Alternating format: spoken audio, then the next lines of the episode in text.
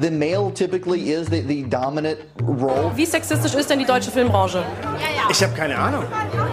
Ich habe ja keinen Sex. Know your role and shut your mouth. Und heute würde ich sagen, aber richtig schick gemacht. Du lässt mal ein bisschen blicken heute, oder? Putting a wife to work is a very dangerous thing. Zum Glück bin ich keine Frau, ey. Hystera, der Podcast. Warum Frauen nicht die Norm sind. Katinka. Jule. Hallo. Hallo.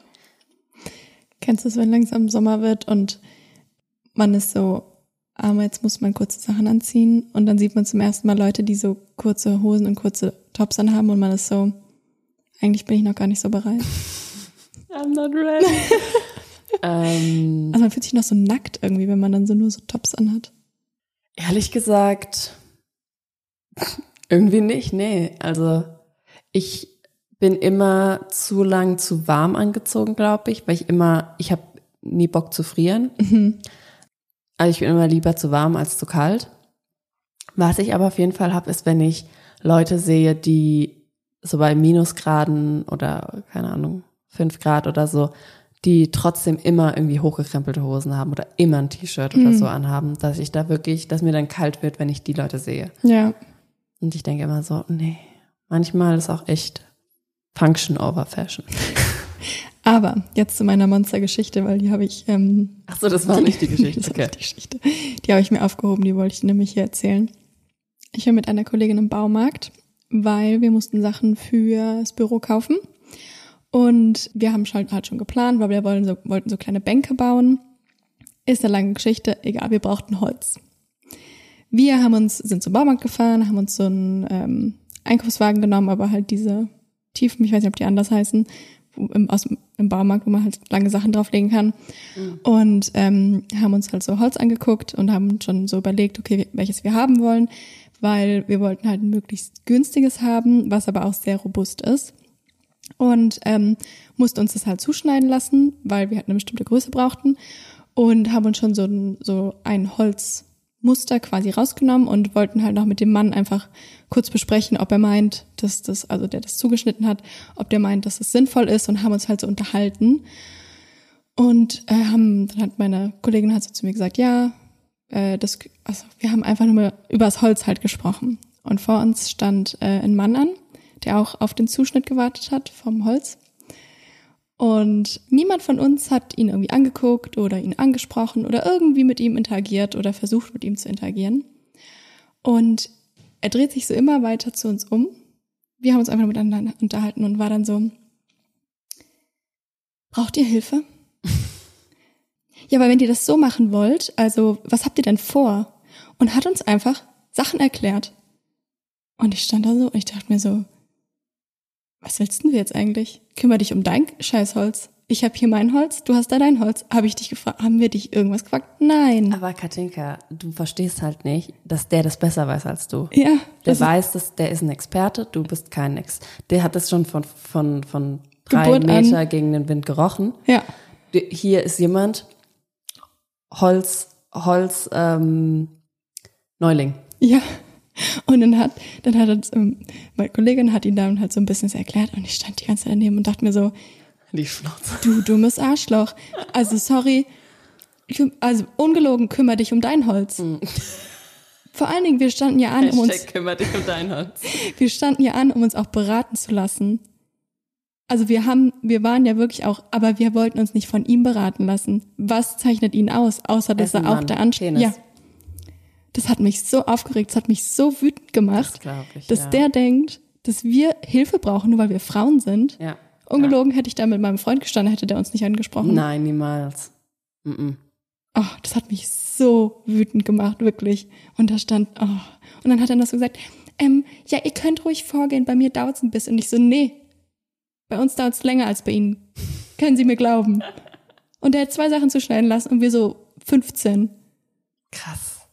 Nee, aber das ist halt auch so ein, so ein Ding, was viele, glaube ich, mehr Männer haben als Frauen, dass wenn sie nur so ein bisschen ähm, was von, von irgendeinem Thematik, von irgendeiner Sache wissen, dass sie dann direkt denken, sie sind Experten und direkt denken, sie haben die Weisheit mit Löffeln gefressen. Jetzt ein bisschen Mansplain. Ja, genau. Und wo Frauen, glaube ich, sehr viel zurückhaltender sind, das ist ja auch so ein bisschen ein Problem beim, bei Jobinterviews und auch bei so Gehaltsverhandlungen oder ähm, Verhandlungen über ähm, Förderungen, dass Männer immer direkt sagen, ja, kann ich, kann ich alles, mache ich da alles. Ja. Und Frauen sind dann halt eher so, hm, ja, weiß ich nicht, könnte. Also, dass, dass Männer sich direkt alles zutrauen, obwohl sie überhaupt gar keine Ahnung von nichts Ja. haben.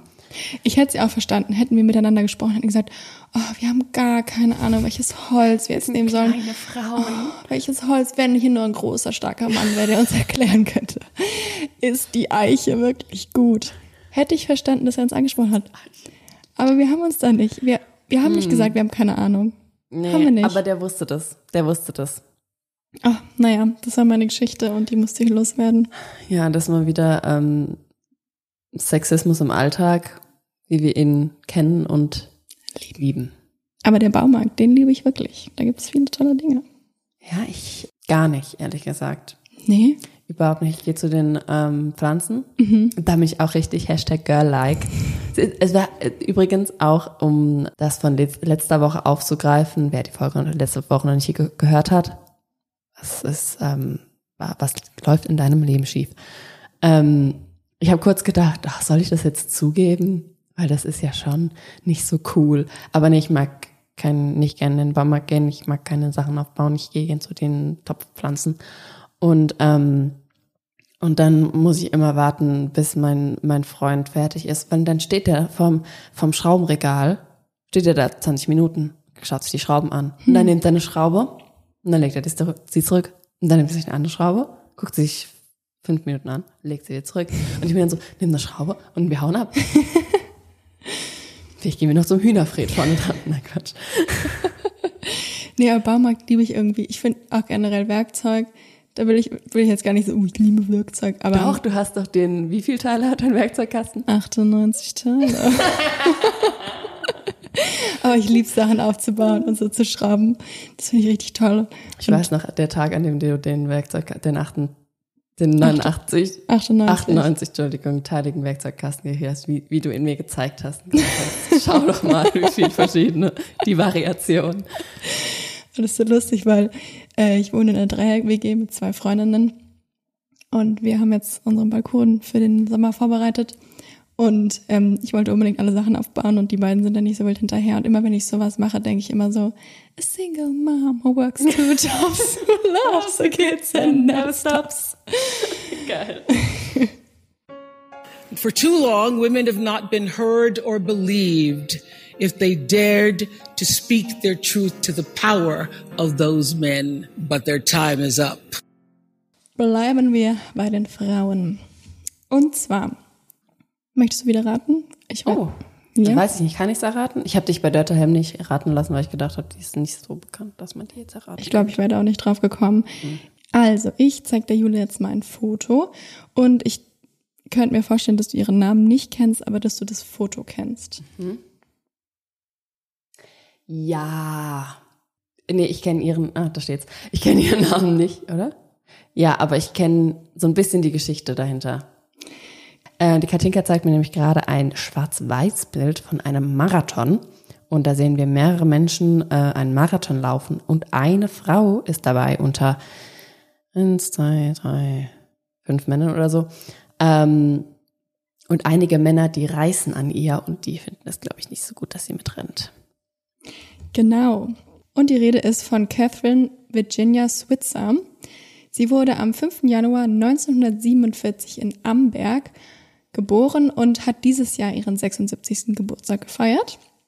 Und sie ist US-amerikanische Marathonläuferin und Journalistin.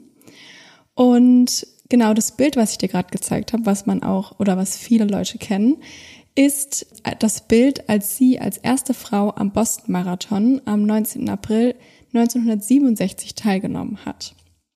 Und nicht nur sie, sondern auch schon ihre Mutter Virginia ist eine sehr willensstarke und mutige Frau. Ihre Mutter reist nämlich mit ihrem damals zweijährigen Sohn und im achten Monat mit Catherine schwanger 1946 mit dem Schiff von New York nach Deutschland, um mit ihrem dort stationierten Mann sich wieder zu vereinen. Und 1949 kehrt die Familie dann in die USA zurück und ihre Eltern sind für die damalige Zeit eigentlich recht ungewöhnlich oder erziehen ihre Kinder recht untypisch, denn für sie ist das Geschlecht komplett egal. Also sie erziehen ihre Kinder komplett gleich. Catherine darf alles machen, was auch ihr älterer Bruder machen darf. Und ihre Mutter arbeitet auch, was damals auch noch nicht ganz üblich war für Frauen. In der Highschool möchte Catherine nämlich Cheerleaderin werden und als sie das ihrem Vater erzählt, sagt er zu ihr, Zitat, Du sollst nicht am Rand stehen und den Spielern zujubeln. Die sollen dir zujubeln. Du bist eine gute Athletin. Das Leben ist zum Mitmachen da und nicht zum Zuschauen. Und er ermutigt sie dazu, der Mädchenhockeymannschaft in ihrer Schule beizutreten. Und dafür fängt sie an, jeden Tag zu joggen, um einfach fit zu bleiben. Und das bleibt aber nicht unkommentiert. Ihre Freundinnen zu der damaligen Zeit sagen, oder warnen sie davor, dass sie vom Laufen dicke Beine bekommt und dass dann Haare in ihrem Gesicht wachsen werden, wenn sie so viel Sport macht. Sie merkt aber selbst, dass das nicht äh, wahr ist und dass ihr das Laufen total gut tut und hört auch nicht auf zu trainieren. Und auch als sie dann auf die Uni geht, trainiert sie immer weiter und läuft dort auch täglich um den Campus drumherum, wird dann von dem Trainer der jungen Leichtathletikmannschaft angesprochen Ihm fehlt nämlich ein männlicher Kandidat für einen 1500 Meter Wettkampf und sie wird gefragt, ob sie da einspringen könnte, weil sie eben sehr athletisch ist. Und sie sagt zu. An dem Tag von dem Rennen erscheint ein Artikel in der Lokalpresse, dass eine Frau in einem männlichen Team mitgelaufen ist und die unglaubliche Distanz von 1500 Metern geschafft hat. Als Frau. Musst du dir mal reinziehen. Superhuman einfach. Ja. Eine Frau. Das ist krass. Ich habe gedacht, die sterben dann. Ja. Uterus fällt wirklich raus. Ja. Und sie hat äh, danach eine komplette Flut an Briefen bekommen. Unter anderem waren da Glückwünsche dabei oder Bitten um eine Brieffreundschaft oder auch Heiratsanträge. Und weil, sie weil sie gelaufen ist? Ja, das hat die so toll gemacht. So, oh mein Gott, die Frau muss ich heiraten. die kann so weit laufen. das sind die Qualitäten, die man im Leben braucht ja. in der Ehe. Aber sie hat natürlich auch Hassbriefe bekommen, dass sie dieses unweibliche Verhalten irgendwann noch einmal büßen müsste. Nach einem Universitätswechsel suchte sie dann das Men's Athletic Department auf, weil damals gab es noch keins für Frauen, und hat gefragt, ob sie mit den Männern mitlaufen dürfte. Und der Trainer hat nichts dagegen. In der Gruppe trifft sie dann Arnie Briggs. Das ist ein Marathonläufer, der schon sehr oft nämlich 15 Mal, den berühmten Boston Marathon mitgelaufen ist. Aber durch eine Verletzung konnte er dann nur noch auf niedrigerem Niveau trainieren. Und deswegen fand das sehr gut, dass auch Catherine mit ihm zusammen trainiert hat, weil die einfach dann quasi auf einer ähnlichen Stufe trainieren konnten, weil sie wollte nicht ganz so schnell laufen und er konnte auch noch nicht so schnell laufen. Um sich bei dem Boston Marathon anzumelden, äh, haben sie dann die ganzen Regeln sind sie durchgegangen, um zu gucken, ob da verboten ist, dass Frauen mitlaufen dürfen, weil eben keine mitlaufen bis zur damaligen Zeit. Und da aber da nichts drin stand, haben sie gesagt, dann spricht ja nichts dagegen und haben dann Catherine mit angemeldet.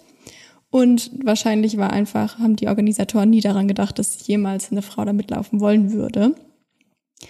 Und dann am 19. April 1967 war es dann soweit. Und sie ist dann mit Ani und mit ihrem damaligen Freund Tom, das war ein Hammerwerfer, ist sie angetreten zum Marathonlauf. Und der Boston Marathon war auch sogar letztens erst. Der ist nämlich immer im April. Mhm. Während dieses Laufes kam es dann zu diesem sehr bekannten Foto oder zu der sehr bekannten Fotoserie. Es sind nämlich mehrere Fotos. Und ich habe ein Interview von ihr angeguckt, weil ich mir nochmal anhören wollte, wie sie das so wahrgenommen hat, diese Szene. Und zwar meinte sie, als sie da halt hingekommen ist, waren eigentlich die Männer total supportive und haben sich eigentlich voll gefreut und fanden es cool, dass sie mitgelaufen ist und haben gesagt, ah ja, voll cool, dass du hier mitläufst und da hatte niemand was dagegen. Und die sind eben losgelaufen, die sind in so einem Trio gelaufen, also sie, Ani und ihr Freund Tom sind eigentlich so zu dritt die ganze Zeit gelaufen. Und plötzlich hat sie hinter sich richtig laute Schritte gehört, aber eben keine Schritte von Sportschuhen, da waren ja wirklich super viele Leute, sondern halt von Lackschuhen und hat sich dann halt umgedreht und hat gesehen, wie ein super wütender Mann hinter ihr hergelaufen ist und angefangen hat, also versucht hat, ihre Startnummer von ihrem Rücken zu reißen. Und zwar war dieser Mann Jock Sample, das war ein Organisator des Boston Marathons.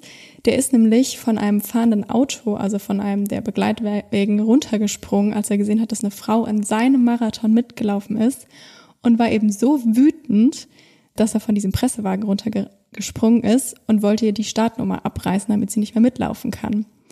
Und die, das Bild, was man kennt, da sieht es ja so aus, als würden mehrere Männer an ihr ziehen. Aber das ist gar nicht so, sondern. Die ziehen an ihm. Genau. Und zwar rechts von ihr ist Ani und links von ihr ist ihr Freund Tom. Der schlägt nämlich Jock dann ins Gesicht, damit er ähm, von Catherine ablässt. Und das hat dann auch geklappt. Ähm, der fällt dann nämlich zu Boden und sie kann weiterlaufen. Und ab diesem Zeitpunkt ist ja eigentlich klar, dass sie diesen Marathon, egal wie, sie muss ihn schaffen. Mhm. Und nach vier Stunden und 20 Minuten überquert, überquert sie dann auch die Ziellinie. Und nach dieser Attacke und generell nach diesem Lauf ist ihr klar, dass sie dafür kämpfen möchte, dass Frauen generell beim Marathon mehr mitlaufen können oder auch dürfen. Und sie möchte damit auch beweisen, dass man weder unfruchtbar wird, noch lesbisch, noch unattraktiv vom Laufen. Alles Dinge, die damals gesagt wurden. Und wie du schon gesagt hast, dass einem auch nicht die Gebärmutter rausfällt. Es ist eine, das ist eine ähm, absolut gerechtfertigte Angst. Ich Ja. habe jeden Tag, denke ich mir, wir sind noch da. Beim Fahrradfahren Ups. ist sie, ist sie noch da. Äh, ab diesem Zeitpunkt ist ihr persönliches und berufliches Ziel, den Marathon aller Frauen zugänglich zu machen und auch auf olympischer Ebene möglich zu machen. Sie gibt dann uns unzählige Interviews, schreibt für Zeitungen und tritt auf, bei Talkshows auf. Und sie findet auch Unterstützung und Mitstreiter beim RRCA, beim Roadrunners Club of America. Aber die AAU, die Amateur Athletic Union, die richtet sich gegen sie und disqualifiziert sie nach ihrem Erfolg vom Boston Marathon von den meisten Läufen, weil sie eben eine Frau ist. Sie findet dann aber Unterstützung in einer Kosmetikfirma Evan und die bietet ihr eine Stelle an als Koordinatorin von Frauenläufen weltweit. Und nach und nach wird Catherine immer erfolgreicher und immer einflussreicher und dann gibt auch die AAU gibt dann nach und hebt quasi ihre Sperrung auf. 1971 startet sie dann ein zweites Mal im Boston Marathon und sie bereitet sich sehr sorgfältig darauf vor, weil sie nämlich keinerlei Schwächen zeigen möchte.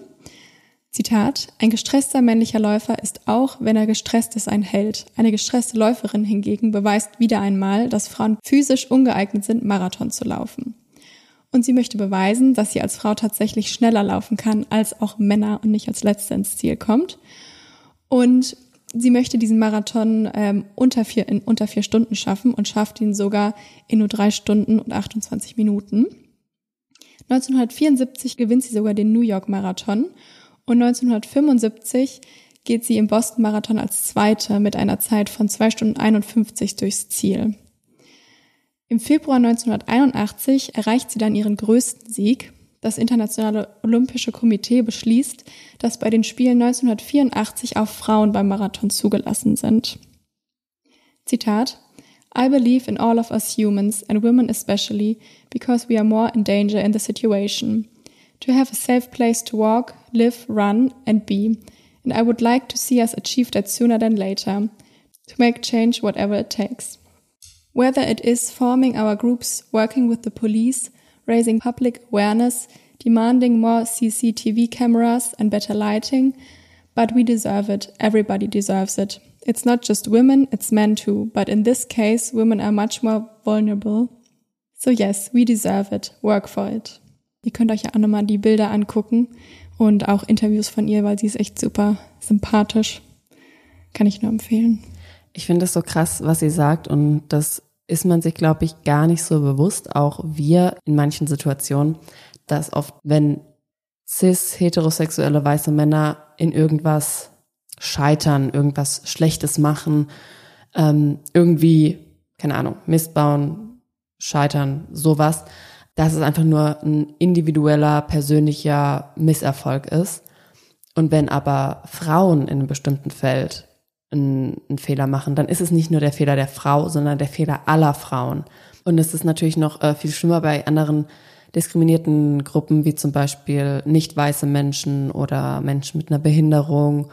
dass wenn die, ähm, keine Ahnung, eine Straftat machen oder einen, einen Fehler machen, irgendwie ein Unternehmen gründen, das dann, das dann ähm, äh, bankrott geht oder sowas, dann ist es nie nur ein persönlicher Fehler, sondern wird von der Gesellschaft immer so als Spiegel dieser Art von Menschen, keine Ahnung, von Schwulen, von Frauen, von, von schwarzen Menschen gesehen. Und das ist ein krasser Druck, den man hat. Zeigt auch mal wieder, wie die Privilegien arbeiten, also oder wie, wie Privilegien in unserer Gesellschaft ähm, sich, sich zeigen. Da habe ich auch gar nicht, ich finde, da, da denkt man gar nicht so oft drüber nach, aber da war eine Situation, da habe ich mit, ähm, mit jemandem gearbeitet, das ist schon länger her, da hatte ich so einen so einen Minijob und da habe ich mit jemandem gearbeitet, diejenige auch nicht in der oder deren Eltern nicht in Deutschland geboren sind, das weiß ich nicht mehr genau. Ähm, und wir haben über den, über den Fall geredet, wo ein, ein Mensch der ein Kind vor die Gleise ge geworfen Ah, hier in hat. Frankfurt. In Frankfurt, Ja. genau. Ähm, und da wurde ja auch am meisten drüber geredet, dass das keine Person aus Deutschland war. Ja. Ähm, und dann hat sie auch gesagt, dass sie das im Hinterkopf hat, so, dass sie es sich nicht erlauben kann, irgendwas, äh, irgendeinen Fehler zu machen, dass sie das wirklich im Hinterkopf hat. Keine Ahnung, dass sie auf gar keinen Fall, das sollte niemand machen, ne? Aber dass sie auf gar keinen Fall irgendwie mal mit, nachdem sie ein Bier getrunken hat, ins Auto steigt, weil wenn dann irgendwas passiert, dann wird es nicht nur auf sie, sondern auf ihre ganze Nation, auf, auf alle EinwanderInnen irgendwie nochmal projiziert Ja. das ist, finde ich krass, da denkt man überhaupt gar nicht dran, wenn man eben in dieser privilegierten Situation sind, Ja, auf jeden Fall. wie wir es ja jetzt auch in größten Teil sind. Ja. Danke, es war sehr interessant. Auch eine Frau, an die man gar nicht so sehr noch denkt, die einem gar nicht so im Kopf ist. Und auch finde ich irgendwie krass, dass, dass das mal so ein Ding war, dass Leute wirklich angefangen haben zu rennen und sauer waren, weil einfach eine Frau ohne, eine Frau ohne Penis, ein Mensch ohne Penis einfach gerannt ist. Ja. Das, das ist so krass, muss man sich mal überlegen, was. Die waren einfach doof. Die haben einfach irgendwie gedacht. Ja, was haben die gedacht? Kein guter Look. Für die Frauen. Nee. Das sollten die nicht machen. Die sollen keine Haare auf äh, im Gesicht bekommen. Das, das könnte doch, also selbst wenn, könnte dem doch auch egal sein. Naja. Kommen wir zu meinem Thema. Und zwar spreche ich in unserer Reihe, wo wir ja auch auf Frauen und äh, problematisches Verhalten von Frauen eingehen, rede ich über problematischen Feminismus. Und dabei will ich zuallererst meine Quelle angeben, die einen großen Einfluss auf mich hatte in dieser Recherche. Und zwar habe ich ein Buch gelesen. Dadurch, dass wir auch im größeren Abstand jetzt aufnehmen, habe ich auch endlich wieder Zeit, mal ein Buch zu lesen für die Recherche. Und zwar habe ich das Buch Süß, eine feministische Kritik von Ann-Kathrin Tlusti gelesen. Genau, sehr gutes Buch, kann ich empfehlen. Und äh, sie redet in ihrem Buch von einer Form von Feminismus, den sie Potenzfeminismus nennt. Diesen Begriff würde ich so von ihr übernehmen. Und was genau Potenzfeminismus ist, darauf werde ich gleich noch kommen. Aber was problematischer Feminismus ist und was richtiger Feminismus ist, ist natürlich schwer. Generell würde ich sagen, was für dich der richtige Feminismus ist, was sich für dich wie guter Feminismus anfühlt, kann auch der richtige Feminismus für dich sein. Denn Feminismus als Begriff ist ja natürlich ein riesiges Spektrum. Wir haben ja schon selbst in diesem Podcast darüber diskutiert, ob bestimmte Dinge, wie zum Beispiel in der Ehe einen anderen Namen anzunehmen oder sich die Beine zu rasieren oder sich zu schminken und, und, und, ob das eben feministisch ist oder ob es das eben nicht ist. Und bei solchen individuellen Dingen bin ich der Meinung, dass das jeder für sich selbst entscheiden muss und für sich selbst wissen muss, weil man das nicht generalisieren kann, weil jeder Mensch natürlich unterschiedlich ist und die Erfahrungen jedes Menschen unterschiedlich sind. Aber es gibt Punkte, die man auch generalisiert sehen kann, denke ich. Wie zum Beispiel, dass Feminismus niemanden exkludieren sollte oder niemanden diskriminieren sollte. Mein oder, ich mal so und sage, unser Feminismus versucht, alle Menschen, egal ihrer Herkunft oder ihres Geschlechtes oder ihrer Hautfarbe, ähm, mit einzubeziehen. Aber es gibt Feministinnen, die zwar versuchen, feministisch zu sein und sich auch so nennen, aber die einige Dinge noch nicht weit genug denken und bestimmte Menschen exkludieren, wie zum Beispiel TERFs, über die wir, glaube ich, auch schon mal gesprochen haben in unserer Folge 6 Privilegien. Das ist der Trans-Exclusionary Radical Feminism, also Frauen oder Feministinnen, die ähm, Frauen unterstützen, aber dabei Transfrauen ausschließen. Und genau diese Form des Feminismus kann man als problematisch sehen, aber um die soll es heute nicht gehen. Wenn ihr mehr über diese Leute hören wollt, könnt ihr gerne nochmal in Folge 6 reinhören. Ähm, denn wir haben ja über die schon gesprochen, sondern bei mir geht es heute um Potenzfeministinnen. Der Begriff habe ich, wie gesagt, von Ann-Kathrin Tlasti. Und Potenzfeministinnen, die feiern einfach jeden Erfolg, meistens aber beruflichen Erfolg, als eine feministische Errungenschaft. Sie glauben, dass man alles schaffen kann, wenn man nur hart genug arbeitet. Es ist die Verbindung von Feminismus mit dem American Dream, diesem Tellerwäscher zum Millionärgefühl oder auch der Hustle Culture. Aber diese Gedanke lässt natürlich total außer Acht, dass wir eben nicht die, alle die gleichen Chancen haben, da wir alle unterschiedliche sozioökonomische Hintergründe haben. Für alle zusammengefasst ähm, ist der sozioökonomische Hintergrund die ähm, verschiedenen sozialen und gesellschaftlichen Lebensumstände, die sich direkt oder indirekt auf das Leben von Menschen auswirken. Dazu zum Beispiel Bildungsstand oder das Vermögen der Eltern oder auch die Staatsbürgerschaft. Was natürlich nicht heißt, dass Menschen, die zum Beispiel in einem Haushalt aufgewachsen sind, in denen es beispielsweise weniger finanzielle Mittel gab, nicht in der Lage dazu sind, irgendwie Karriere zu machen. Aber die Chancen sind eben nicht immer gleich. Wir haben ja schon oft über Privilegien gesprochen. Und da finde ich es halt einfach taktlos, meiner Meinung nach zu sagen, ja, man muss nur hart genug für irgendwas arbeiten und dann kann man ja auch alles erreichen, was man will. Was ist zum Beispiel mit einer Frau, die vielleicht nach Deutschland ausgewandert ist und am Tag Häuser putzt und in der Nacht Büros? Also arbeitet die nicht hart genug? Oder arbeitet eine alleinerziehende Frau, die jeden Cent umdrehen muss und trotzdem versucht, dass ihre Kinder sorglos aufwachsen? Arbeitet die nicht genug, nur weil sie nicht irgendwie in Bali aufwacht?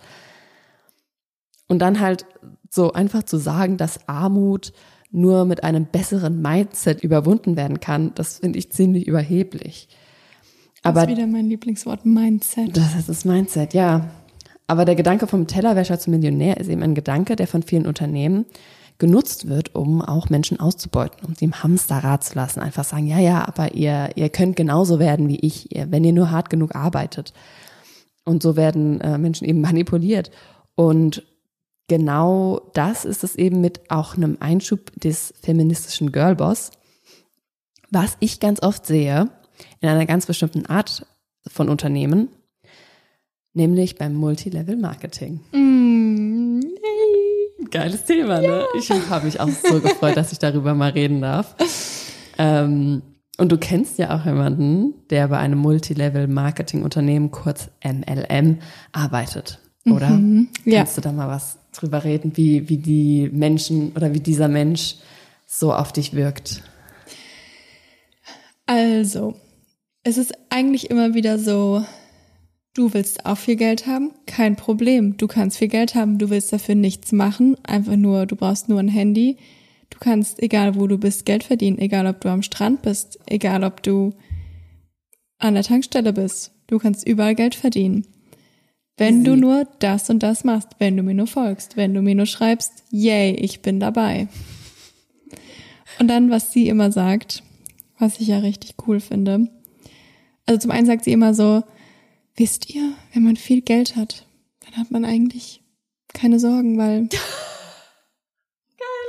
man kann beispielsweise Übergepäck, kann es einfach bezahlen. Und dann erzählt sie einem immer wieder so, wusstet ihr, wenn man viel Geld hat, ist das Leben viel einfacher.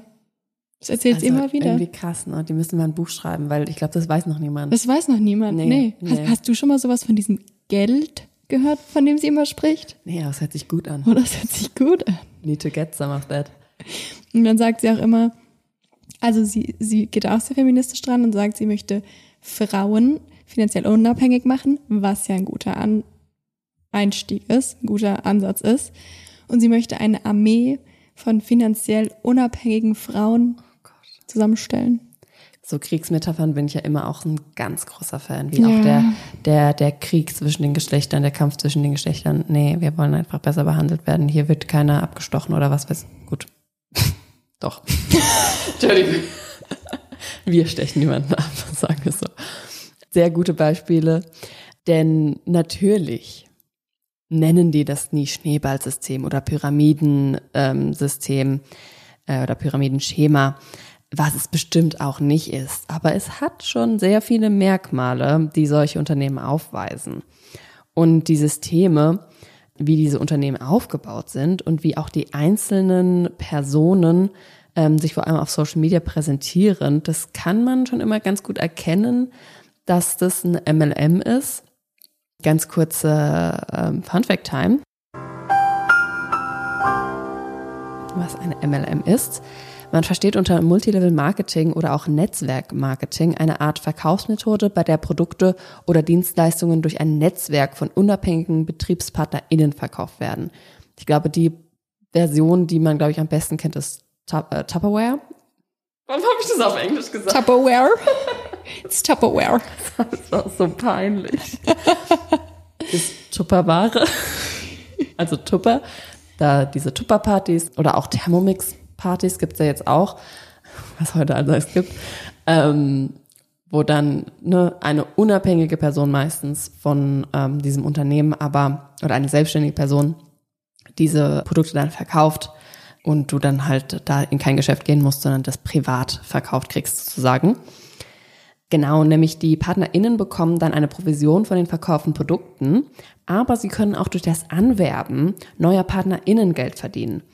Also die sagen dann ganz oft, ja, du musst nur drei Leute anwerben. Und diese drei Leute müssen dann drei Leute anwerben. Und diese drei Leute und so weiter und so weiter.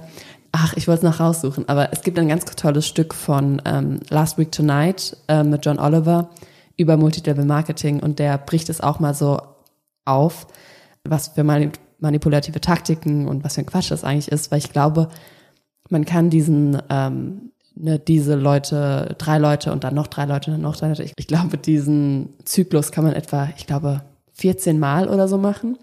Und dann hast du halt alle Menschen auf der Erde ja, ja, aufgebraucht. Das Video kenne ich auch, ja. Ja, also ähm, ja, ist jetzt nicht so logisch.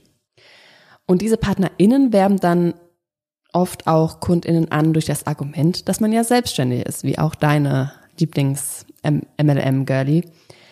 Und dass man einfach ganz nebenbei in seinem Wohnzimmer arbeiten kann, nur mit Hilfe des Smartphones reich werden kann und das Familienleben dennoch nicht zurückstecken muss oder auch das Freizeitleben. Und ich sehe eben ganz viel bei diesen MLM-Girls sehr manipulative Taktiken, um besonders Frauen anzulocken, wie auch, dass du das so erzählt hast. Die benutzen dann Hashtags wie Girlboss, Hashtag Bossbabe, Hashtag Bosslady, Hashtag Powerfrau.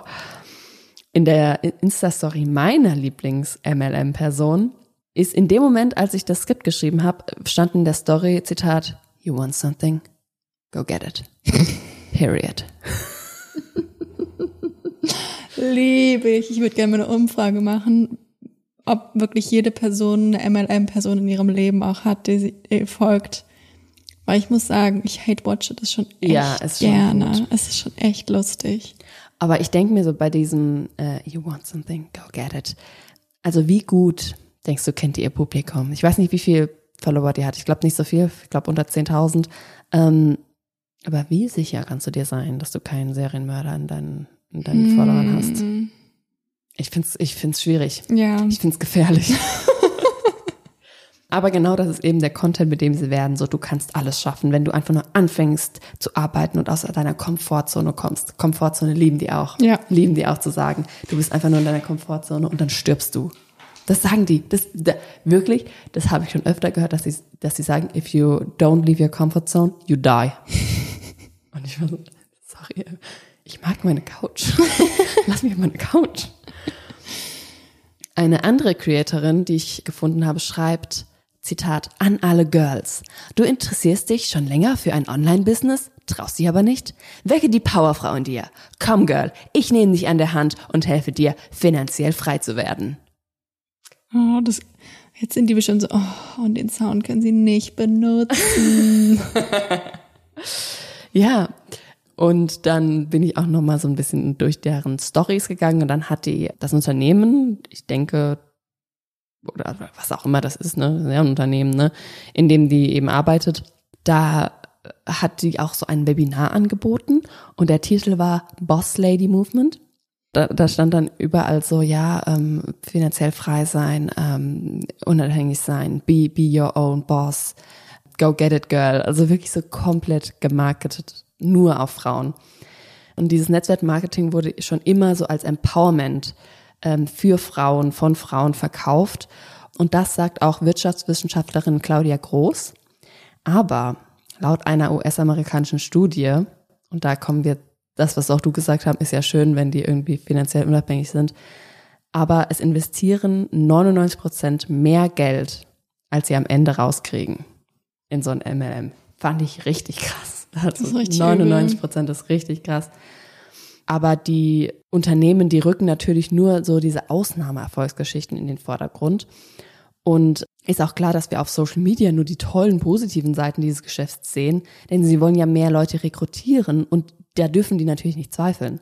Also wenn die mal irgendwie posten in ihrer Story, oh, heute habe ich irgendwie gar keinen Bock und irgendwie läuft's nicht so gut, irgendwie kriege ich meine Produkte oder was auch immer ich verkaufe und nicht verkauft, das ist ja eigentlich schlecht fürs Business. Das ist ja wie wenn du ein Geschäft hast, äh, irgendwie ein Restaurant hast und dann sagst, heute schmeckt's irgendwie scheiße. Wäre schon sehr lustig. Wenn sie McDonalds mal wäre. Also Leute, heute läuft's gar nicht gut. Die Burger schmecken alle nicht. In einem anderen Post, den eine Creatorin teilt, zeigt sie ein Meme und in dem steht, und es ist immer schwierig, Memes zu beschreiben, aber es sind so ähm, broke people und rich people reden miteinander, sozusagen. Und broke people sagen dann, the rich just want to keep us poor. The rich people sagen dann, here's how to get rich. Und poor people dann wieder, that doesn't work. Also die armen Leute, die beschweren sich die ganze Zeit nur und dann sagen die reichen Leute, hey, guck mal, so sind wir reich geworden. Und die armen Leute sind so, nee, das glaube ich dir nicht, das, das funktioniert nicht. Also, was du halt nicht verstehst, Katinka, ist, dass die, die, die armen Leute, die sind einfach zu dumm. Ja, weil die Reichen sagen ja sogar, guck mal hier, Richtig. ich bin, ich bin reich. Das sagen die wirklich meistens. Du kannst es auch werden. Ja, also diesen, keine Ahnung, ähm, finde ich, ah, ich finde ich so überheblich und so frech. Das ist so problematisch aber auch. Dass, ja, arme Leute, die wollen einfach nicht arbeiten und die sind einfach faul und auch ein bisschen dumm. Also, weil ich hab's ja auch geschafft. Was sie wirklich geschafft hat, ist natürlich auch fraglich. Aber es gibt eben keine Quick and Easy Option, um schnell reich zu werden und schon gar nicht etwas, was für alle funktioniert. Es ist natürlich wichtig zu beachten, dass nicht alle MLM-Unternehmen schlecht sind und dass es einige seriöse Unternehmen gibt, die dieses Vertriebssystem nutzen. Und jetzt dürft ihr mich nicht verklagen, weil ich das habe. Ich habe das jetzt gesagt, okay. äh, wer aber noch mehr zu MLMs wissen will und vielleicht irgendwie gerade einer ganz tollen Influencerin geschrieben hat und dachte sich, hey, das ist ein ganz tolles Unternehmen. Und jetzt aber vielleicht, nachdem ich das gesagt habe, denkt, oh, das könnte auch ein Multilevel-Marketing sein. Der kann sich äh, auf Claudia Großs Webseite informieren, und zwar fakten-direktvertrieb.de. Den Link stelle ich aber auch nochmal in die Show Notes. Und hier habe ich noch eine kleine Fun-Fact-Time zu Schneeballsystemen. Und zwar wusstest du, dass die Erfindung des Schneeballsystems auf eine Frau zurückzuführen ist? Queen. Hashtag, Hashtag Queen, Hashtag Bosslady. Und zwar Adele Spitzeder. Adele Spitzeder hat von 1832 bis 1895 gelebt und war eigentlich eine Schauspielerin. Doch als sie dann so 37 Jahre alt war, erhielt sie keine Engagements mehr, aber sie wollte eben weiter ihren Lebensstil als Bühnenstar führen. Hochverschuldet geht sie in ein Armenviertel in München und kommt mit einer Frau ins Gespräch. Spitzeder bietet dann der Frau nach einem Gespräch an, dass sie ihr hohe Zinsen auf ihr Erspartes zahlt. 10 Prozent im Monat. Die Frau gibt ihr dann 100 Gulden. Eine Gulde ist heute etwa 11 Euro wert. Und in drei Monaten erhält die Frau dann 130 Gulden zurück. Das fand die gut und das sprach sich dann in diesem Armenviertel herum und TagelöhnerInnen, HandwerkerInnen, Bauern und Bäuerinnen und Waschfrauen, also eben sehr gering verdienende Menschen, vertrauten Spitzeder dann ihr ganzes Erspartes an. Sie gründete dann auch 1869 eine Bank, die Dachauer Bank, und hatte zwischenzeitlich sogar 83 Angestellte, die für jeden Neukunden, den sie an Land zogen, 5% Provision erhielten. Sie brauchte nämlich dringend immer neue Kunden, denn das Geld der neuen Kunden nutze sie dann, um die hohen Zinsen der alten Kunden zu bezahlen. Über 100.000 Gulden brachten ihr die Menschen zwischenzeitlich täglich, was sie in Immobilien und in ihren luxuriösen Lebensstil investierte. Aber es kam, wie es kommen musste. Und irgendwann kamen einfach nicht mehr neue Kunden nach und die Schuldenberge wurden immer höher. 1872 bricht ihre Bank dann schließlich zusammen und sie muss für drei Jahre und acht Monate ins Gefängnis. 32.000 KundInnen verloren durch sie rund 38 Millionen Gulden, was heute umgerechnet 400 Millionen Euro wären. Da sag ich nur, Hashtag Boss Lady. Weißt du denn, wer heute die reichste Frau der Welt ist? Nee. Habe ich auch nicht gedacht. Nee, man kennt die wirklich nicht so. Aber ich gebe dir einen Tipp. Vielleicht kannst du, sie ist eine Erbin, natürlich ist sie eine Erbin, was sonst. Vielleicht kannst du erraten, welche Marke hinter ihr steht oder von welcher Marke sie die Erbin ist. Mhm. Ich würde, glaube ich, sagen von irgendeinem Modehaus. Mm, Nee. Nah dran, aber nee, glaube nicht. Autohaus?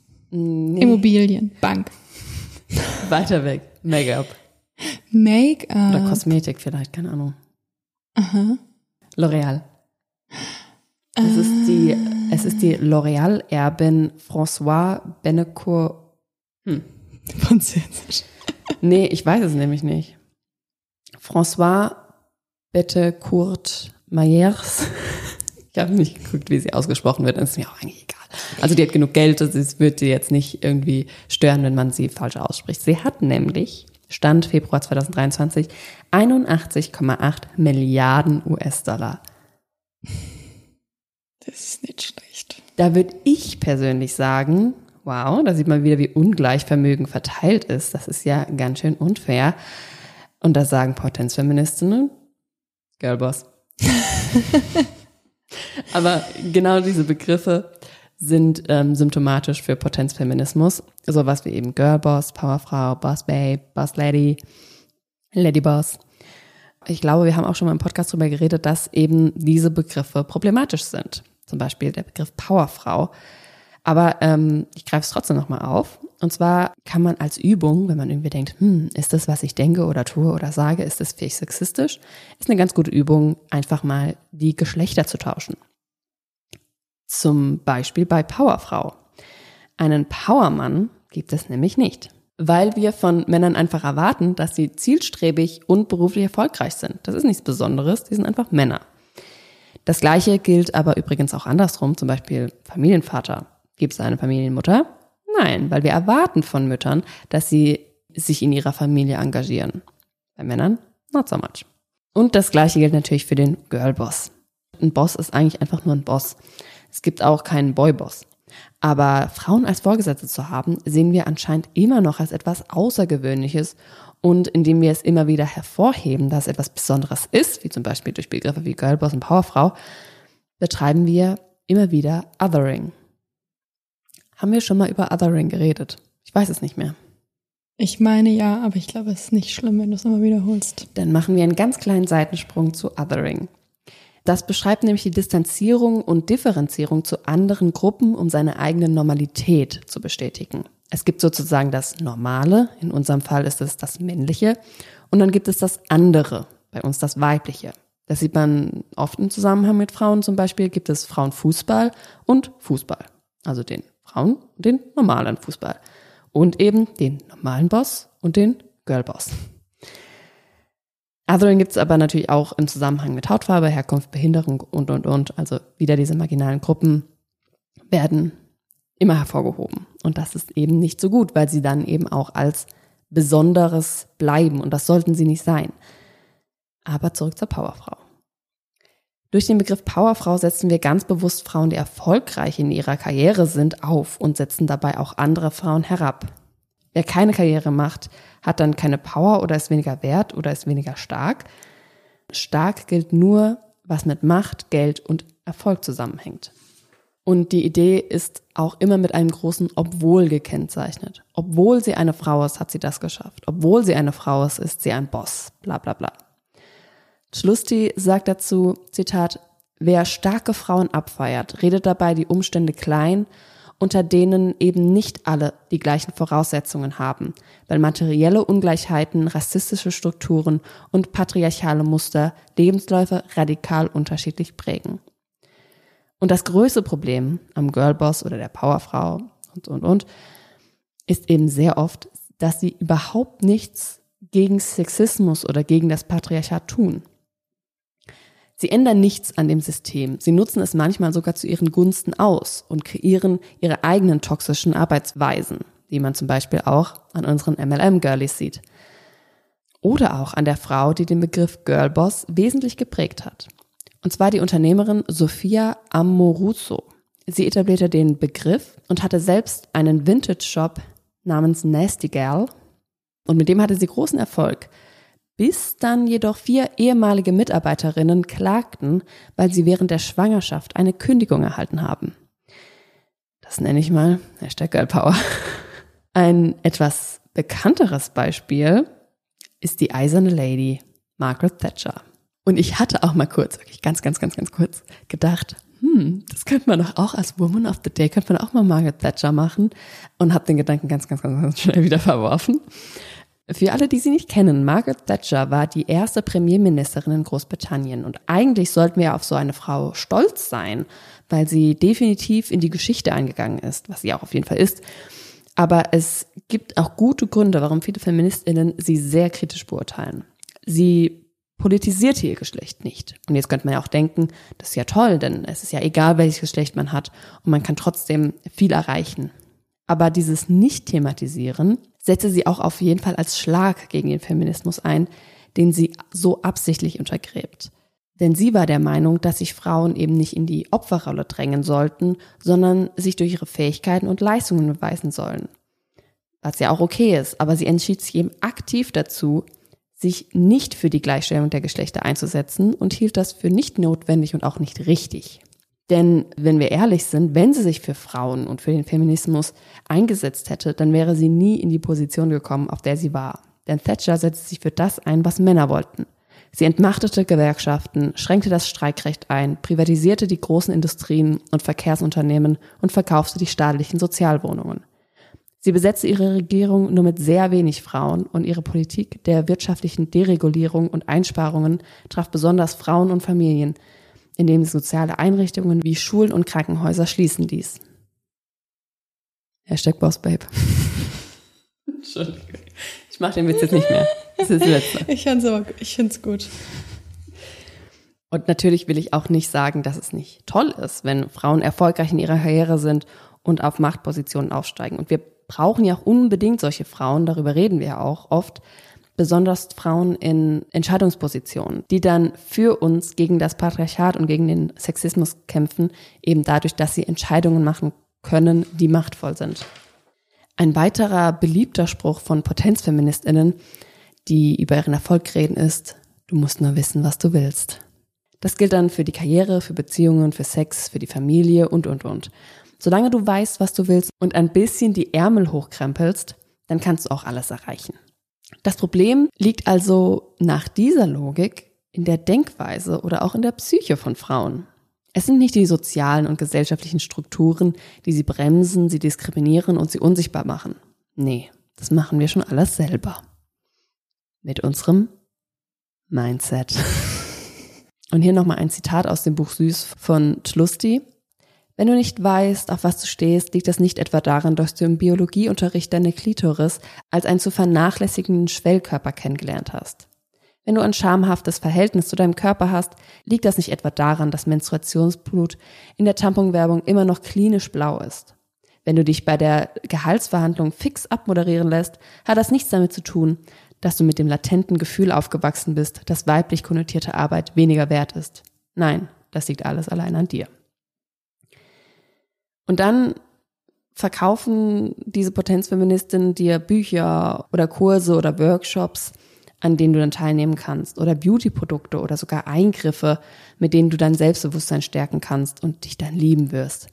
Aber all diese Strategien sind eben keine richtigen Lösungen, weil sie die Gesellschaft nicht ändern. Und vor allem suggerieren sie fälschlicherweise, wir haben doch eine Wahl, wir müssen nur die richtige Entscheidung treffen. Im Feminismus geht es aber eben um ein ganzes System, das verändert werden muss und nicht um Individuen. Aber wenn wir uns unter feministischen Inhalten nur perfekt inszenierte Bilder von Frauen in Powersuits anschauen, die es bis nach ganz oben geschafft haben, weil sie einfach nur ihr Mindset angepasst haben und hart gearbeitet haben, da lenkt das nur vom Problem ab. Es lenkt ab von der strukturellen Diskriminierung und des Sexismus, den Frauen tagtäglich ausgeliefert sind. Stattdessen liefert es ein Gegenargument. So schlimm kann es ja gar nicht sein, denn XYZ hat es ja auch geschafft. Die hat halt sich nur mal angestrengt und hat positiv gedacht. Denn Hashtag Girlpower ist meist weniger Feminismus und mehr Marketingstrategie. Und für diese Art von Marketingstrategie gibt es sogar einen Begriff. Und zwar Femvertising. Hast du es gekannt? Nee, noch nie gehört. Musste ich auch googeln.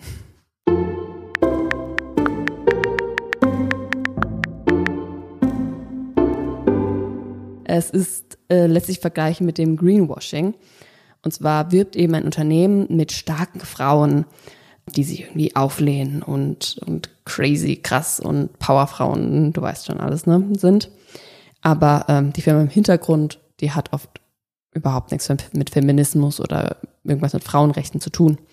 Und da habe ich etwas gesehen und da war eigentlich mein Skript schon fertig. Und zwar letzte Woche bei Germany's Next Top Model. Ähm, nur zur Info, wahrscheinlich ist es sehr viele Folgen her, wenn ihr diese Folge hört, weil wir nehmen am 3. Mai auf. Jedenfalls, ich habe Germany's Next Topmodel geguckt. Okay, Schande auf mein Haupt, aber mein Gott, I like it. Es ist einfach entertaining. Und da gab es ein, hast du es geguckt? Mm -mm. Schade. Aber ähm, da gab es ein Casting. Und zwar für Neonail. Das Ja. Ist, kennst du? Ja, habe ich sogar was von. Ich auch. Ist halt eine Nagellackmarke. Keine Werbung. Keine Werbung. nee, das vor allem nicht. Und deren Kampagne, für die sie ein Model gesucht haben, die hieß Express Your Power. Und die Models sollten sich inszenieren als Zitat Macherinnen. Die sollten dann halt Fotos machen und dann haben die verschiedene Props, also verschiedene ja, Gegenstände gekriegt, mit denen sie dann posieren können. Da waren dann Boxhandschuhe dabei, eine Bohrmaschine, ein Maßband, mehr fällt mir nicht mehr ein. Und dann haben die eben, auch wie oft die das Wort Powerfrau benutzt haben, ne, das ist crazy. Und ich meine, es war auch dann wirklich sehr berührend, weil die so über ihre Mütter geredet haben und da waren auch wirklich berührende Geschichten dabei. Aber es war Nagellack. es ging um Nagellack, okay. Aber da sieht man halt wieder, die benutzen halt einfach diesen so, ja, äh, die, die, die Models haben auch gesagt, ja, das finden sie eine tolle Message und super. Aber ich denke mir, klar, du kannst dich mit einer Bohrmaschine mit gemachten Nägeln fotografieren lassen. Ich glaube, es ändert nicht die Welt. Aber ja, vielleicht doch. Correct me if I'm wrong. Denn natürlich brauchen wir Erfolgsgeschichten und Vorbilder für junge Mädchen, aber es reicht eben nicht, die Ausnahmefrau, die oft weiß und akademisch ist, als Girlboss zu feiern. Wir müssen die Strukturen aufbrechen, sodass wir alle eine Chance haben, ein erfülltes und finanziell stabiles Leben zu führen. Denn noch viel zu viele Frauen und Mädchen leben in Armut. Noch immer arbeiten Frauen zwölf Milliarden unbezahlte Stunden täglich durch Care-Arbeit. Ich glaube, die wenigsten, die sich einen Girlboss vorstellen, denken dabei an unbezahlte Arbeit, obwohl, wie wir hier schon unzählige Male betont haben, wie wichtig diese Arbeit ist. Aber von mir aus nennt euch Girlboss oder Bosslady oder Bossbabe oder Powerfrau oder was auch immer euch noch so einfällt. Wenn euch das empowert und euch das gut fühlen lässt, dann fine by me. Aber denkt daran, dass damit eben noch nichts getan ist. Nur weil es euch und euren Freundinnen fähig um euch herum gut geht, heißt es noch lange nicht, dass wir bei der Feminismus-Endhaltstelle angekommen sind. Und wie gesagt, kann Feminismus ganz unterschiedlich aussehen und darüber kann man sich auch gerne unterhalten. Aber Feminismus sollte eben nicht nur eine individuelle Lifestyle-Entscheidung sein, sondern eine politische Aufgabe für uns alle. Amen. Nee, aber fand ich äh, echt mega interessant. Vor allen Dingen, weil wir uns da schon echt oft drüber unterhalten, was, was hat deine MLN wieder, M LMN? MLM, Multilevel. MLM. Was hat deine MLM mal wieder gepostet? Was hat meine so gepostet? Weil das ist so lustig, weil die haben nichts miteinander zu tun und Die immer posten dasselbe. genau dieselben Sachen.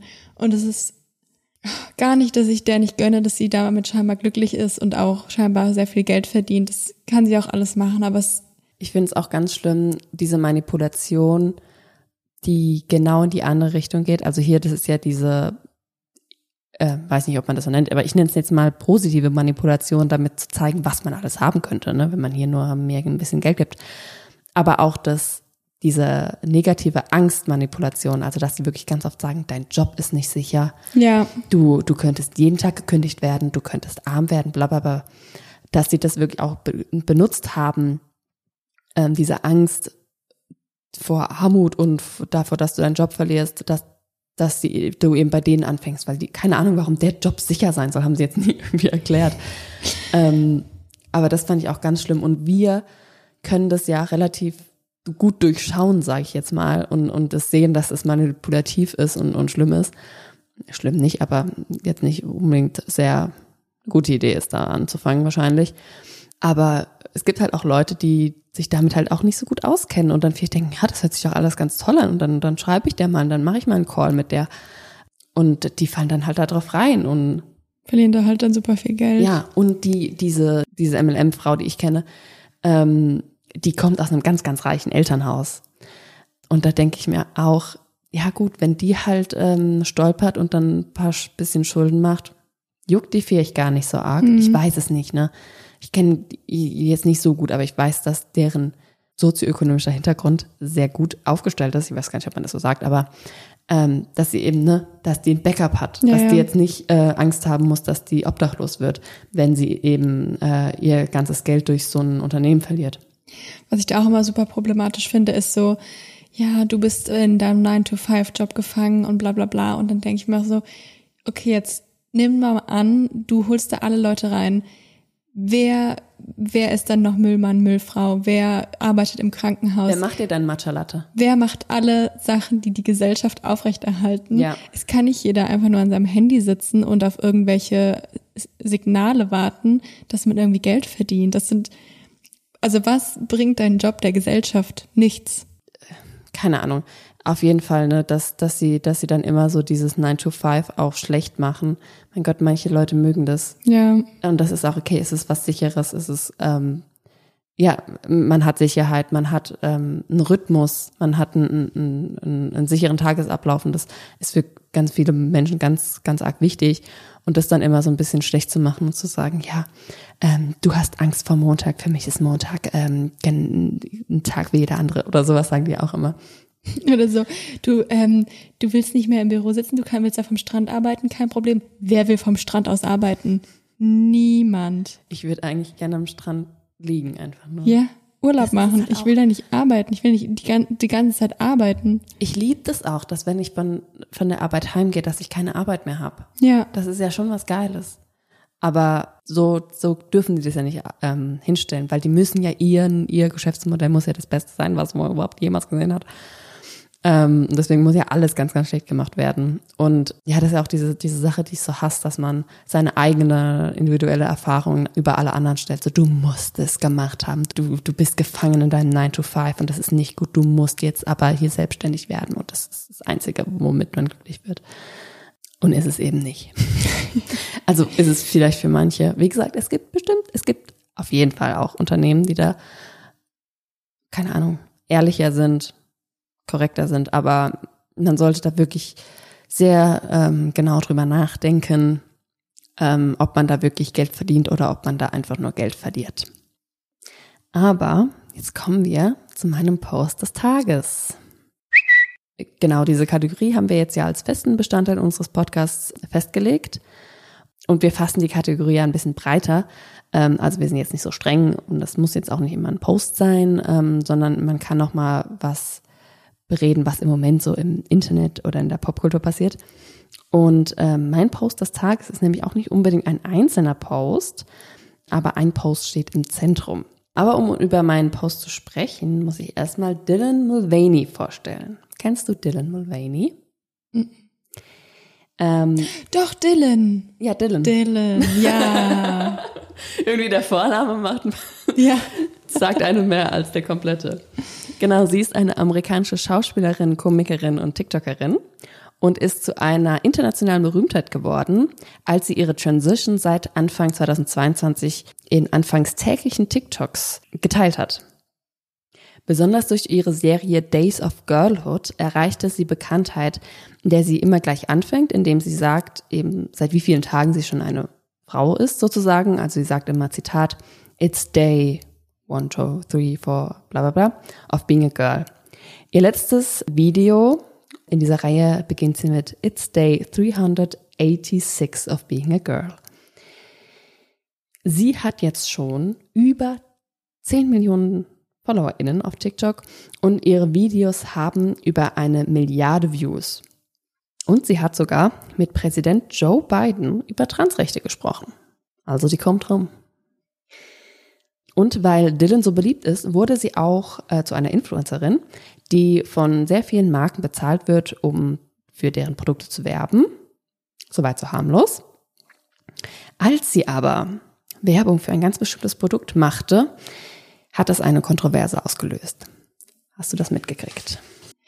Also ich kannte nur die Kontroverse mit diesem ähm, Being a Girl, dass da sich viele drüber aufgeregt haben. Dass weil, er nicht Woman gesagt hat? Ja, genau. Ah. Nur das. Das ist ein Quatsch auch, ne? Oder? War, ja. Lass sie doch. also, das ist ja ihr Ding. Ja, ja. Sie, ja, egal. Sie hat nämlich ein Video mit der Tamponmarke Tampax, Tampax gemacht. Sie selbst sagt, dass sie nie für eine Werbung für Tampax bezahlt wurde. Sie hat da nie irgendwie ein Sponsorship gemacht, sondern dass sie einfach nur eben von Tampax Tamponpakete mehrere zugeschickt bekommen hat. Und mit diesen Paketen hat sie dann eben ein Video gemacht. Und zwar ähm, ging es in dem Video darüber, dass sie einfach diese Tampons an andere Frauen verteilt. Sie selbst sagt, dass sie gerne Tampons dabei hat, falls mal eine Frau sie nach welchen fragt, ähm, die eben welche braucht und dann kann sie eben die weiter verschenken. Denn da sie selbst eben eine Frau ohne Uterus ist, braucht sie keine Tampons und hat diese auch noch nie benutzt. Trotzdem gab es sehr viele Frauen, die sich durch ähm, die Wahl von Dylan als eventuelle Spokesperson eben nicht gut ist, weil Frauen sich in ihren eigenen Erfahrungen oder Cis-Frauen, sage ich jetzt mal, in ihren eigenen Erfahrungen nicht ernst genommen gefühlt haben, weil Dylan ja nie erleben wird, wie es ist, wenn man seine Periode hat und wenn man einen Tampon benutzt. Und das kann ich auch auf eine bestimmte Art nachvollziehen, dass ähm, man das vielleicht dann kritisiert und das ist auch, finde ich, okay, wenn man, wenn man das so fühlt. Meiner Meinung nach ist es nichts, was ich jetzt Dylan vorwerfen würde. Wie gesagt, sie hat dann kein Geld wahrscheinlich mitbekommen. Und selbst wenn, get that coin. Also, genau, also wenn überhaupt sollte eher Tempex dann die äh, Kritik kriegen. Aber ähm, es ist jetzt wirklich nichts, über was ich mich hätte aufgeregt hätte. Ich finde, das ist eigentlich auch, ja, ich finde es interessant, wenn das eine Mehr Werbemaßnahme von Tempex war, dann finde ich das total schlau gemacht. Also ich kann das nicht nachvollziehen. Also ich fühle mich nicht in meiner Erfahrung als Frau irgendwie jetzt nicht, nicht äh, ernst genommen, aber ich validiere das auch, dass andere Frauen das vielleicht denken. Denn der Schritt, auch ein, eine Transperson als Sponsor zu verwenden, ist ja theoretisch auch sehr gut. Ähm, bloß viele fanden halt die Umsetzung nicht sehr gelungen, weil zum, es zum Beispiel besser wäre, einen Transmann als Spokesperson zu ähm, verwenden. Theoretisch gut, aber ich kann mir auch vorstellen, dass es viele Transmänner gibt, die darüber einfach nicht sprechen wollen, weil es ja auch eine sehr traumatische ja, Erfahrung sein kann. Weiß ich nicht. Da, da, da kenne ich mich jetzt nicht so aus. Aber das ist eben das, was, was viele sagen, dass sie lieber einen Transmann gesehen hätten. Ich finde, da kann man drüber sprechen. Das ist ähm, okay. Was natürlich nicht okay ist, dass natürlich ganz viele transphobe Menschen Dylan angegriffen haben und das natürlich überhaupt nicht geht. Das ist nicht cool. Ein Video war so witzig, wo sie ähm, sie musste sich so oft erklären und dann hat sie halt immer gesagt, ja, sie war einmal in einer Toilette also auf einer Frauentoilette und eine Frau hat sie dann nach einem Tampon gefragt und sie hatte keinen und da hat sie sich total schlecht gefühlt, weil sie gerne geholfen hätte und dann hat ein Mann das gestitcht, der ist auch irgendwie bekannt, aber ich habe seinen Namen vergessen. Er hat auch einen Podcast, ne? Übrigens, Stop Giving Men Microphones. Aber anderes Thema. Und der sagt dann, also das kann ich mir nicht vorstellen. Ich war noch nie in der Frauentoilette und ähm, ja, das habe ich jetzt eigentlich keine Ahnung, aber ich kann mir nicht vorstellen, dass Frauen andere Frauen nach Tampons fragen. Das kann ich mir nicht vorstellen. Ja, Also gut, du sagst einfach, du hast keine Ahnung, aber du sagst trotzdem halt, wie es ist, ne? Ja. What the fuck? Genau, also es gab halt auch ganz viele, die wirklich sehr transphob waren. Aber was ich sehr interessant fand zu diesem Diskurs, ist, dass es neben der großen Menge von transphoben Kommentaren und Videos auch sehr progressive und auch transfre transfreundliche Menschen, so nenne ich sie einfach mal, ähm, sich gegen diese Aktion von Tampax ausgesprochen haben und das auch kritisch gesehen haben, wenn Dylan ähm, dafür Werbung macht, aber trotzdem ihre Identität als Frau ihr nicht abgesprochen haben und auch nicht transphob reagiert haben. Und ich finde, das ist halt sehr interessant, dass man als intersektionale oder viele intersektionale Feministinnen gesehen hat, die Kritik an so einer Werbekampagne äußern, aber trotzdem eben immer noch respektvoll und nicht transphob eben. Halt sachlich einfach. Sachlich darüber sprechen, was glaube ich oft oder was ich auch selber gedacht habe, was nicht möglich ist. Ähm, dass man immer direkt dann immer total 100 Prozent immer dabei sein muss, immer Cheerleader sein muss. Ähm, auch wenn man was nicht so gut findet. Mhm. Genau, also dass diese Leute eben einfach nur sagen, ja, Dylan Mullaney ist eine Frau, die aber keinen Uterus hat und deswegen keine Tampons benutzt. Deswegen sollte sie keine Werbung für Tampons machen. Lasst uns drüber reden. Und das finde ich auch vollkommen okay.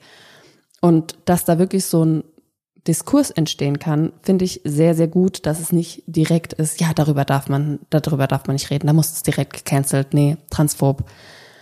Das finde ich sehr gut und das ist auch etwas, wo wir hinkommen müssen. Wir haben auch letztes Mal, also in der letzten ähm, Reihe über so Cancel Culture gesprochen und dass es auch oft sehr kritisch sein kann. Und darüber hat auch Sophie Passmann ein sehr interessantes TikTok gemacht und das war am 13.04., falls man das suchen will, wo sie auch über diese Thematik geredet hat. Ja, wie da der Diskurs war. Und äh, das hat mich erinnert an das Stück Männerwelten, das Joko und Klaas 2020 gemacht haben. Erinnerst du dich noch dran? Mhm. Genau, da hat ja auch Sophie Passmann mitgewirkt. Und das war einfach ein Beitrag, in dem sie Sexismus und sexualisierte Gewalt äh, thematisiert haben. Und ich fand den sehr gut.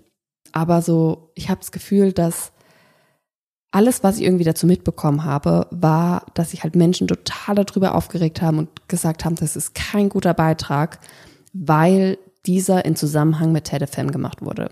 Und ja, wir konnten darüber reden, wie problematisch TEDFM ist. Das ist eine Organisation, die sich auch oft transphob geäußert hat oder eben nicht inklusiv, äh, transinklusiv ist.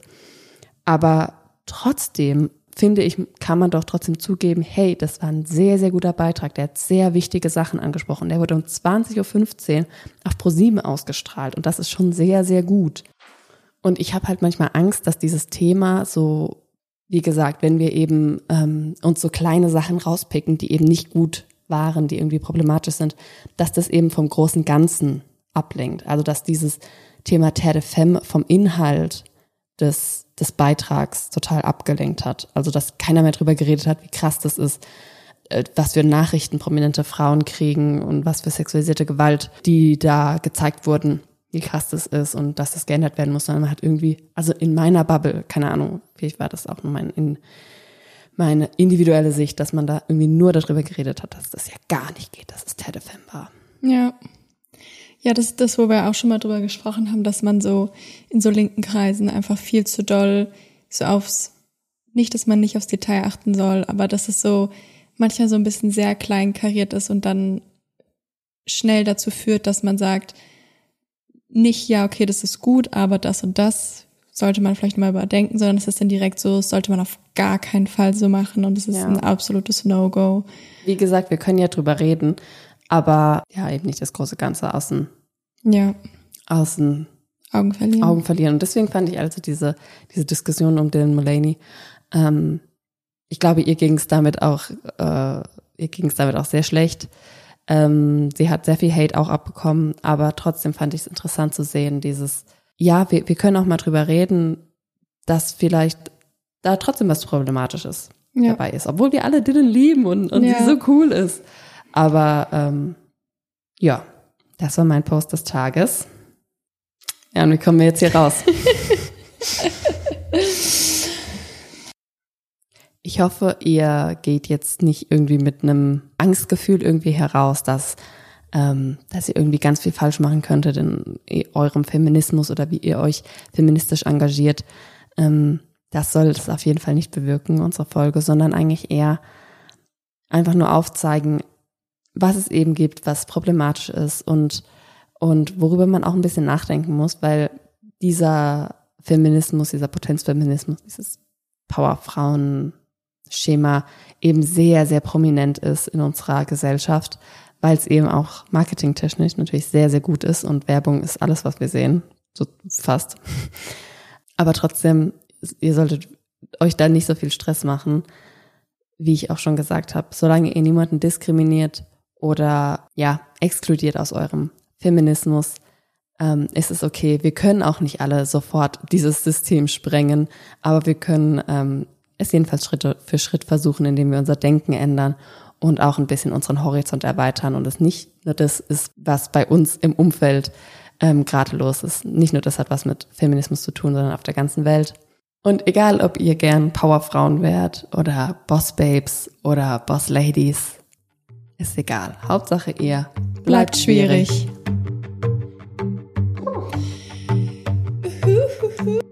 It is no longer acceptable to discuss women's rights as separate from human rights. This has to stop.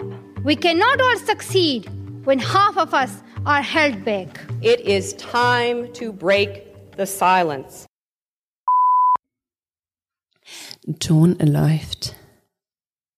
Könnt auch Telefonsex machen.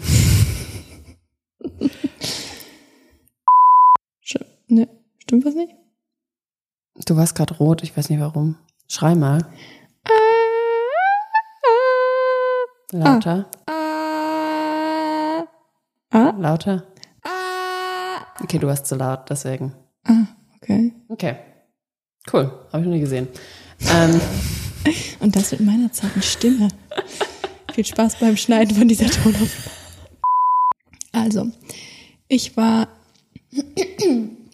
Im Stimmbruch. An Katrin Tla Schlusti, super schwerer Z Nachname, von Ann-Kathrin Tlus Tlusti, weißt du, T und L. Ja. Tlusti. An Katrin Tlasti. Tlasti, Tl- ich glaube, ich habe es jedes Mal falsch anders ausgesprochen. Tlasti. Jedes Mal sage ich es anders. Von Tlusti. Ich spreche es richtig aus. Ich habe mir extra eine, ähm, Interview angeguckt. ja, Hm. denn wir erwarten einfach von Männern, dass sie zielstreberig, zielstreberig, Du bist so zielstreberig, Mann. Scheiße.